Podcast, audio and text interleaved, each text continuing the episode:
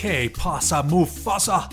Ni hao, salam alaikum, bienvenidos. What the fuck is up, everybody?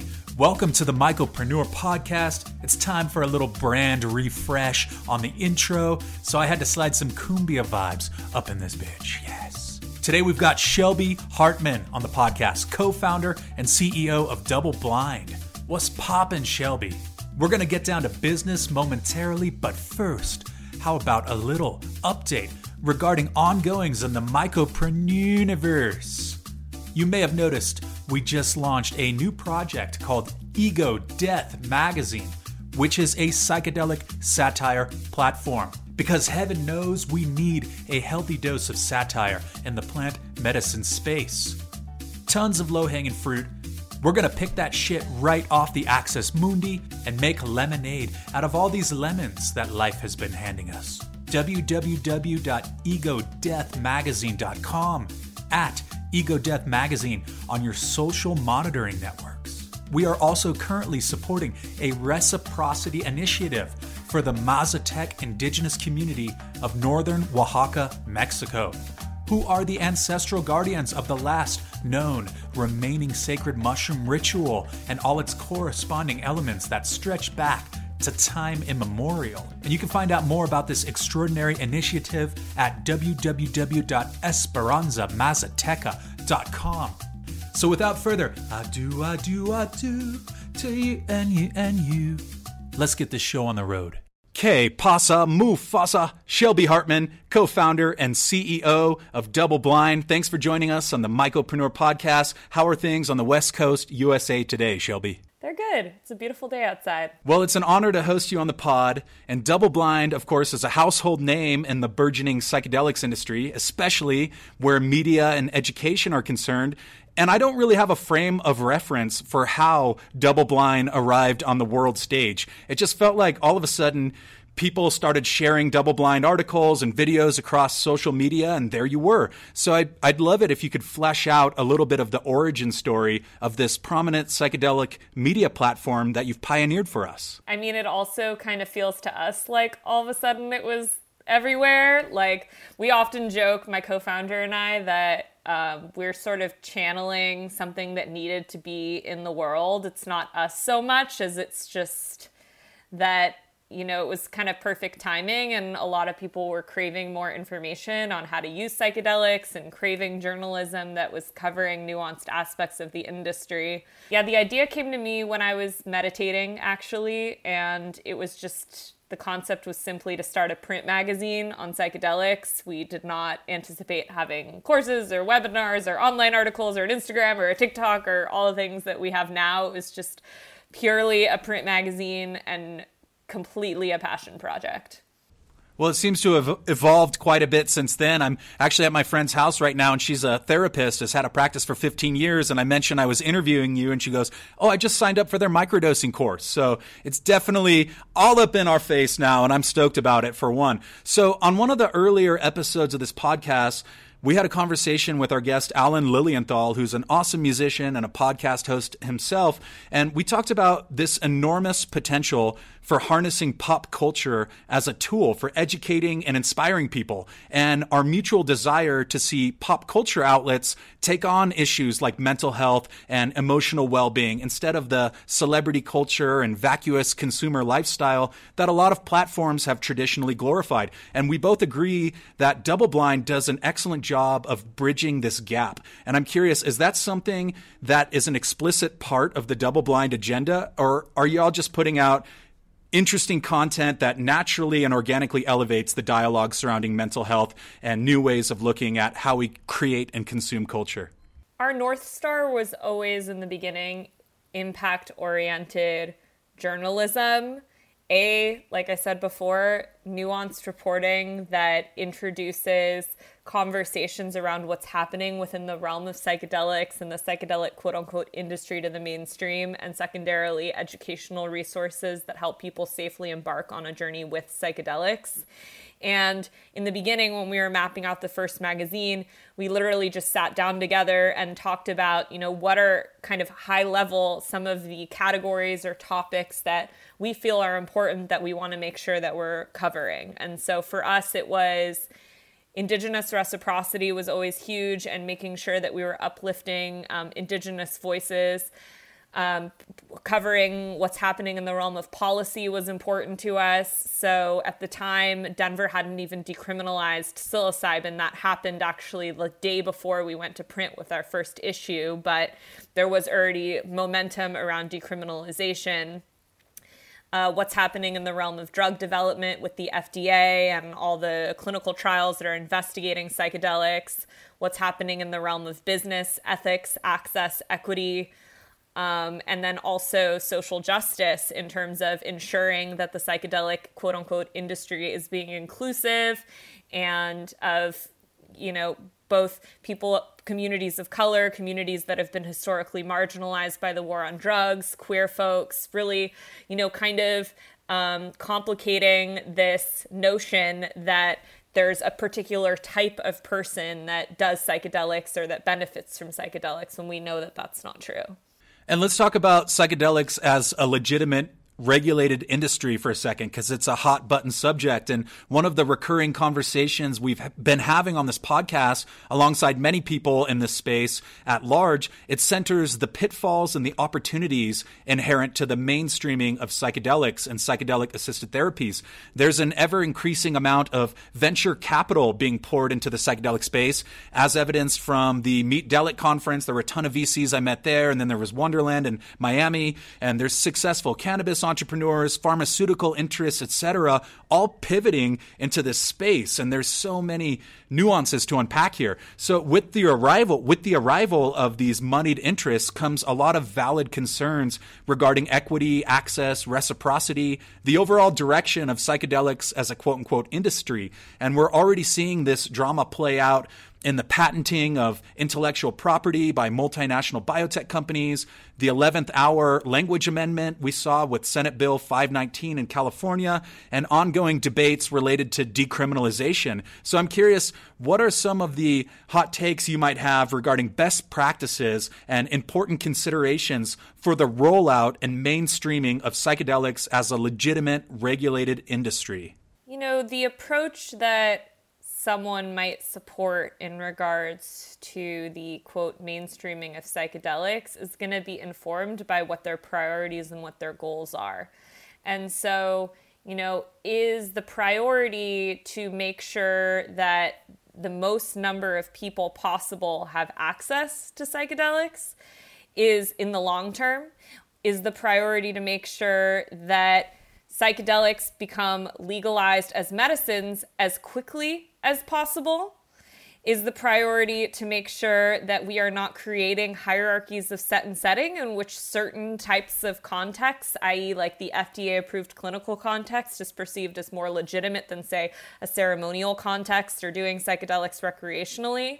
We've often taken the stance at Double Blind that it's really not our role within the movement. Sure, I'm a human being, I have opinions, but as a journalist, it's not my role to have an opinion. It's my role to talk to the many different people within the space who have opinions and to encourage compassionate social discourse.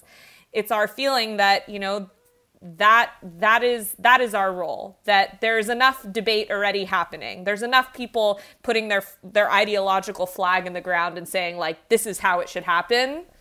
And so I'm not going to take a stance, but I'll just say that one of the things that we would like to see, and which is a part of our mission at Double Blind, is nuanced conversation around these debates. An example being that you mentioned, you know, the ethically problematic tactic of patenting psychedelic compounds. I did a story on this for, I think it's like the third or fourth issue of Double Blind, can't remember. And basically, you know, as a human being, my opinion going into it was, you know, no one should ever patent a psychedelic compound in any context ever. Madison and I both sort of just personally have kind of an anti-capitalist bent and understand that the economic system we're a part of inherently oppresses people and is inherently problematic. But when I actually got into reporting the story as a journalist and keeping my mind open, as is my duty as a journalist, I realized that, oh, it's actually not as simple as, you know, you're either a for-profit company that's patenting psychedelics and you're on the wrong side of history, or you're a nonprofit that's not patenting psychedelics and you're on the right side of history. For example, MAPS, which, you know, a lot of people look to as kind of like the gold standard in terms of ethical drug development because they were historically a nonprofit, now also has a benefit corporation, which is a for-profit entity, which is raising venture capital. Additionally, something that I will say to just complicate this idea is that there's a difference, ethically speaking, between trying to patent a method of synthesizing a compound that has long been in the public domain, like psilocybin, and trying to patent a completely novel delivery system, like, for example, Bexin Biomedical, which is developing a subcutaneous delivery system for ketamine for chronic pain. So, you know, there's just a lot here to discuss, and every single aspect of this, you also mentioned, has different ethical considerations that are not black and white. Same goes with like this 11th hour addendum to SB 519, which you brought up. Yeah, of course, like in theory, I don't think that there should be possession limits on the possession of drugs. But there are people who were working behind the scenes with SB 519 who have explanations as to why that was done. And it's not simply, you know, we think that there should be limits on possession because we don't believe in, you know, a grow, gift, gather model that's been put forth by decriminalized nature. And I'm of the opinion that you can't keep all the people happy all the time. I think that's important to bear in mind. That's one stance I take. The other one is I love the long-form journalism content that you're putting out, and I also love the podcast format because it enables us to have these more nuanced discourses. And I think a lot of people would agree we live in an echo chamber of social media where there's a lot of people jumping to conclusions and there's a lot of things that are stripped of context and get shared around. So I'm really an advocate and a proponent of these like more drawn out, more nuanced conversations. So we talked some policy for a second. Let's chill out on that. Let's take it from the macro to the micro. And one of the questions I always like to throw out there is, when was your first psilocybin mushroom experience? How did you get inducted into this whole world? Surely it didn't just magically happen that you woke up one day and were the founder and CEO of Double Blind. Like, there's a trajectory there. So could you share with us a little bit about maybe your first or some of your early psilocybin mushroom experiences and how that shaped your development? Yeah, my first mushroom trip was when I was 18. I was a freshman at Bard College. I had absolutely no idea what I was getting myself into. Literally, some of my friends in our college dorm were like, hey, want to do mushrooms? And I was like, sure. Literally had no idea what they were or what was about to happen. We all did half of an eighth. We just ate them. They were disgusting in pretty short order. I was crying and didn't know why. And then my best friend who was down the hall came in and brought me my childhood stuffed animal, and I started laughing hysterically, and at some point was like running down the hall of the dormitory. I don't even fully remember what happened, but that was my first mushroom experience. And I pretty quickly realized after that, in what we kind of call the integration phase, that something had been opened for me. Not long after, I did acid for the first time and discovered Thus Spoke Zarathustra by Nietzsche and was sent into an existential crisis. Very classic 18-year-old, like, nothing matters. There's no objective truth. Like, you know, I've been conditioned to believe all these things that are arbitrary.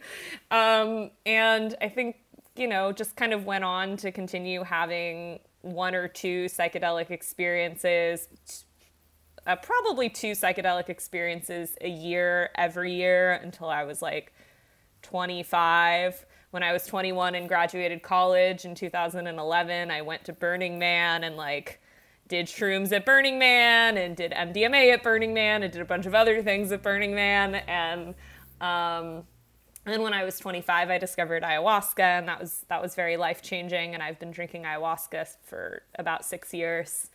So that would be my trajectory. And I love mushrooms. Mushrooms are one of my favorite psychedelics. I absolutely love the spirit of them. I love to microdose. I love to macrodose.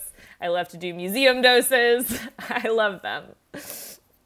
I've never heard that term, museum doses. I love that. Can you elaborate on that briefly? I think a museum dose is like, I mean, I don't know. You should ask Michelle Janikian. She probably has a more specific answer for you. But I would say it's something in the realm of like 0.5 to like 1 gram. Essentially, it's more than a microdose. It's enough to trip, but it's a small enough dose that you could, in theory, like go to a museum or be out in public without having your perception of space and time distorted to a degree that people think you're a crazy person. Oh, too late. That ship has sailed for me, but I'm a big fan of that level of dosage too. I call it a party dose. And so everybody's got a different approach to how and when and why they engage with these substances and with psilocybin mushrooms and beyond that, more novel molecules. And it took me over a decade to really find my sweet spot where I can functionally integrate mushrooms and psychedelics into my life. And I think this is where Double Blind and media and education platforms are so important now, because I also graduated from college in 2011. So when I arrived at the University of San Francisco in 2007, there was no conversation about harm reduction. There was no conversation about integration. There was a cornucopia of novel molecules and rare substances and all of it just floating around all the time. And it really took a lot of learning and growing pains for me to figure out what works for me and like what works in a social setting versus what works in a more private, exploratory, maybe healing capacity. And now it's so cool to see these conversations happening on the world stage. And so many people, you know, Double Blind certainly being at the vanguard of that. So what I wanted to tap into there is, you mentioned you have a relationship with ayahuasca, you love mushrooms and the mushroom spirit and all these great things that are available and that we now have more regular access to. But how do you know personally for yourself when it's time to embark on one of these experiences and to what degree to do it? Because I think a half-eighth is a super nice dose. I'm a big advocate of that dose. You know, some people like to turn it up a bit, myself included. So for yourself personally, do you have like a protocol, like once a year or 4 times a year or whatever, I'm going to embark on this? Or is it as the spirit moves you? Or I'd just love to hear a little bit about how you know it's time to embark on one of these experiences. Yeah, I mean, I think that there's a few different things to consider. One of the first things to consider is, do I feel like I'm in a place where I could use some kind of deep alignment with self? Because psychedelics are great at giving me perspective and reminding me of what's important. And I think oftentimes we get caught up in our day-to-day lives, and I often say that I go into a psychedelic trip with questions and I come out realizing my questions were too small. And so, you know, and realizing, you know, when is the right time for that is much the same process as realizing when it's the right time for anything, which is, which happens in moments of stillness, and it happens when I give myself the space to get clear on what I need to do.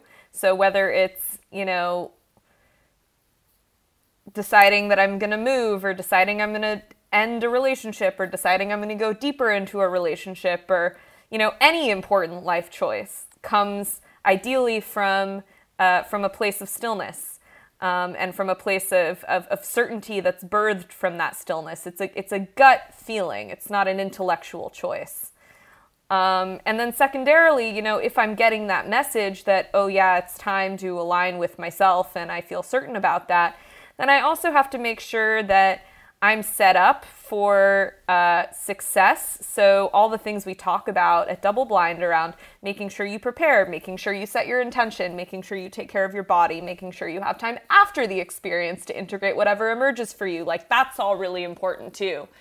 And, you know, like I could tell you right now, for example, oh yeah, I would love to, you know, do mushrooms this weekend, but I'm not going to do that because I know that on Monday I have like a ton of meetings and that I have to be at, and I, you know, it's not a good use of the medicine or a good use of my time to open up a bunch of stuff that I don't have the space to process. And it sounds like Double Blind was born from that place of stillness. So the proof's in the pudding right there. So Awesome. And yes, integration is something I'm still learning how to wrap my mind around, because for so long it was just kind of like hacking through the jungle with a machete is how I refer to it. Now it's super awesome to see that there's more support and infrastructure for us weirdos, or for myself, personally speaking. So another question I want to dive into that I always like to ask is, what is an average Tuesday like for the CEO of a massive psychedelic publication? Because from the outside looking in, it seems like it's all like confetti and trippy tea and sexy after parties. And like, I'm sure there's plenty of that. But like, what about the banalities and the mundaneness and the taxes and spreadsheets? So can you walk us through your Monday that you're looking forward to, and like what the practical considerations are for someone who wants to launch or further their micropreneurial venture? Sure. I mean, look, like I run a psychedelic magazine, but at the end of the day, I also run a media startup in 2022. And that comes along with all the things that running both a media company and running a startup come along with. It comes with lots of Zoom calls. It comes with lots of Google spreadsheets. Double Blind has a Slack and an Asana and a Google Drive and QuickBooks and, Klaviyo, which is what we use to send our emails, and a million other plugins to make our website work, and an opt-in monster for our pop-ups. And I mean, we have tons and tons of plugins and subscription services and meetings and processes and KPIs and all the rest. And that's just what it is. That's running a business. At the same time, we do try to run Double Blind what we call psychedelically. And what we mean by that is like, we understand that people are people. People are humans. And we think that it's, I think that it's Esther Perel that talks about this a little bit. Maybe she has a TED Talk or a podcast or something on it. But she essentially talks about how there's this false idea that who we are in our personal lives is different than who we are in our professional lives, when actually it's my philosophy that the way you do anything is the way you do everything. And so we have to leave space for people to be human and to have human problems. And we also have to recognize what people's strengths are and what their weaknesses are, and put them in positions where they're going to thrive and they're going to be happy and they're going to feel cared for. And so, so we're big on that.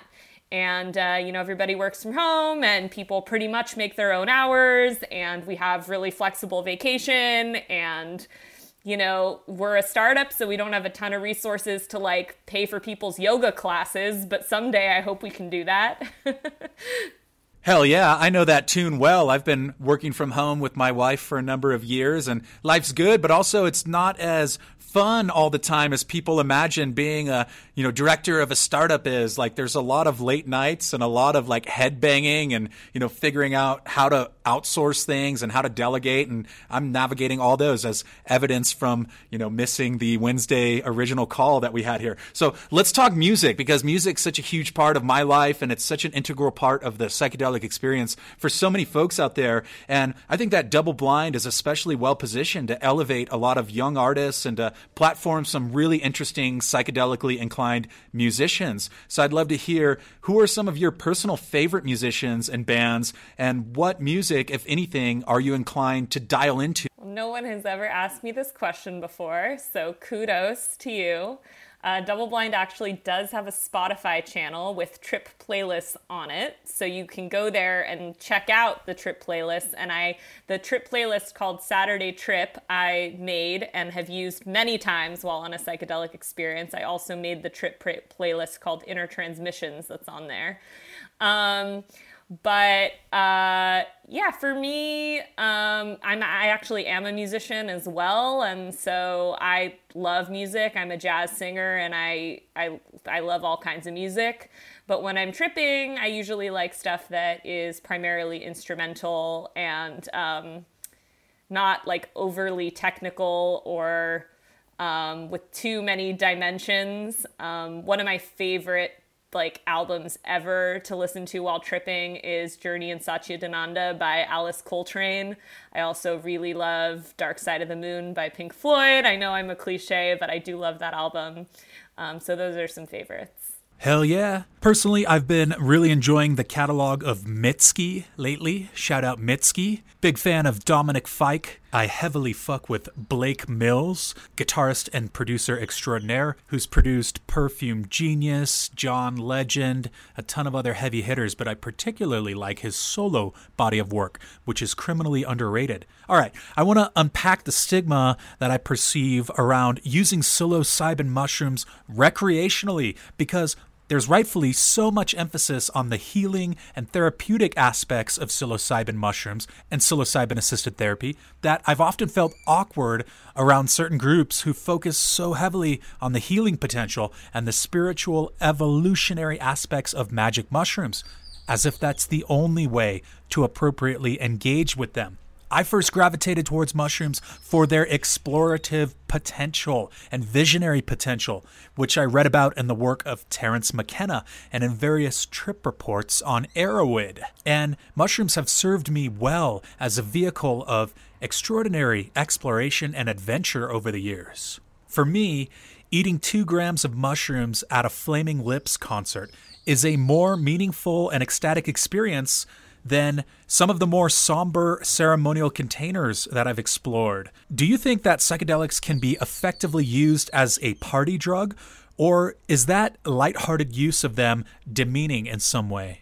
Yeah, I mean, one of the things that I often say is that at Double Blind, we don't create a hierarchy of set and setting. And what I mean by that is that we're not going to say that doing psychedelics in a clinical context with 2 therapists and an eye shade on is more legitimate than doing psychedelics at home or in the desert or in a ceremony or anywhere else that a person wants to do that, assuming that they're being respectful of the lineages of these medicines and they also are not harming themselves or other people. One of the reasons why Madison and I were so passionate about starting Double Blind is because we saw that there was a really big need for information that was speaking to people who don't necessarily want to do psychedelics in a very particular context or in a very particular way. And we're all for FDA approval. And I'll say that simply because I know that there are a lot of people who will never do psychedelics if they don't have the FDA stamp of approval and who are going to want that supportive setting if they have PTSD or whatever. Like my grandma, for example, is someone who is not going to do psychedelics unless like her doctor says it's okay and that they won't conflict with her, the other billion medications she's on, you know? There are a lot of people who are already doing psychedelics and who are not going to wait for the FDA's approval or who even won't want to do psychedelics through the FDA, even if they qualify, because that's just like that setting doesn't call to them. And from that perspective, it's very much like the same approach that people are taking to drug education in schools that's based in harm reduction, or even like some of the progressive sex education that we've seen in schools that's anti-abstinence. Like, let's not pretend the kids aren't going to have sex. Let's just give them condoms and tell them what an STD looks like. So in that spirit, like we talk about all kinds of things on the Double Blind platform. Yeah, we interview researchers and we talk about drug development, but we also like, you know, we've had stories on psychedelics and BDSM and psychedelics and polyamory. We've had stories on psychedelics and parenting. We've had stories on, we had a story in the last issue written by this queer club kid in Brooklyn named Julian Wildhack. And the title of the story was In Defense of Mindlessness. And it was all about like the ecstatic and revelatory experiences he's had, like taking shrooms and MDMA and ketamine and like riding the subways through New York City and partying until the sun rose over the downtown New York horizon. So it's like, whatever, you know, like to each their own. All right, last question on the books today for you, Shelby Hartman. What is next on the horizon for Double Blind? Our 2 North Stars remain our North Stars, those being the journalism aspect. So continuing to just do meaningful storytelling around what's happening in psychedelics. We have issue 7 of the print magazine comes out in June. We release 2 issues a year and we don't plan to stop that anytime soon. As well as, you know, consistently publishing content on the website. We definitely, in terms of journalism, want to do more in the realm of multimedia. So I'm sure at some point coming up soon, we'll have a podcast. We also have explored the prospect of doing more robust film and TV, like turning some of our print stories into docu-series or feature-length documentaries. So that's definitely something that we want to do at some point. In the realm of education, you know, we have our 2 webinars a month on all kinds of things, psychedelics for men's healing and psychedelics for trauma and just basically anything you could possibly imagine. So we're going to keep doing those. We're going to keep releasing courses. We just came out with a course on trip sitting with Tony Moss and Sky Weaver, which is amazing, and super stoked to have them on our team. And also, I would say, something big that we're going to start exploring in the next year-ish are in-person events. This was always like a part of the plan, but, you know, we started Double Blind before COVID was a thing. So, you know, we've had to cancel several big events after the pandemic got started. But as soon as we can, we want to start bringing our community together in person, just because we know that there are a lot of people who are really craving intimacy and craving connection with other people who do psychedelics or just beginning to explore psychedelics. And, you know, it's cool that we've built this community online, but, you know, digital connection only goes so far. Shelby Hartman, thank you so much for joining us on the Michaelpreneur Podcast. It's been a pleasure. Best of luck with all of your endeavors, and we look forward to following your trajectory with Double Blind and beyond. Thank you very much. K onda, my friends. Gotta refresh the outro too. So what'd you think of this episode? Drop us a line. Hit the DMs on Instagram at Michaelpreneur Podcast, or dare I say TikTok. Yes, we've been engaging in TikTokery as of late. And while I have your attention, Ego Death Magazine is actively soliciting content submissions and recurring contributor roles. Just take a look at the type of content exhibited thus far at www.egodeathmagazine.com to get an idea of what sort of materials we are looking to platform. So don't be a stranger. Bridges, not borders, baby. All right, you take care of yourself now. I'll be seeing you around. Ciao, au revoir, sayonara, and adios, motherfuckers.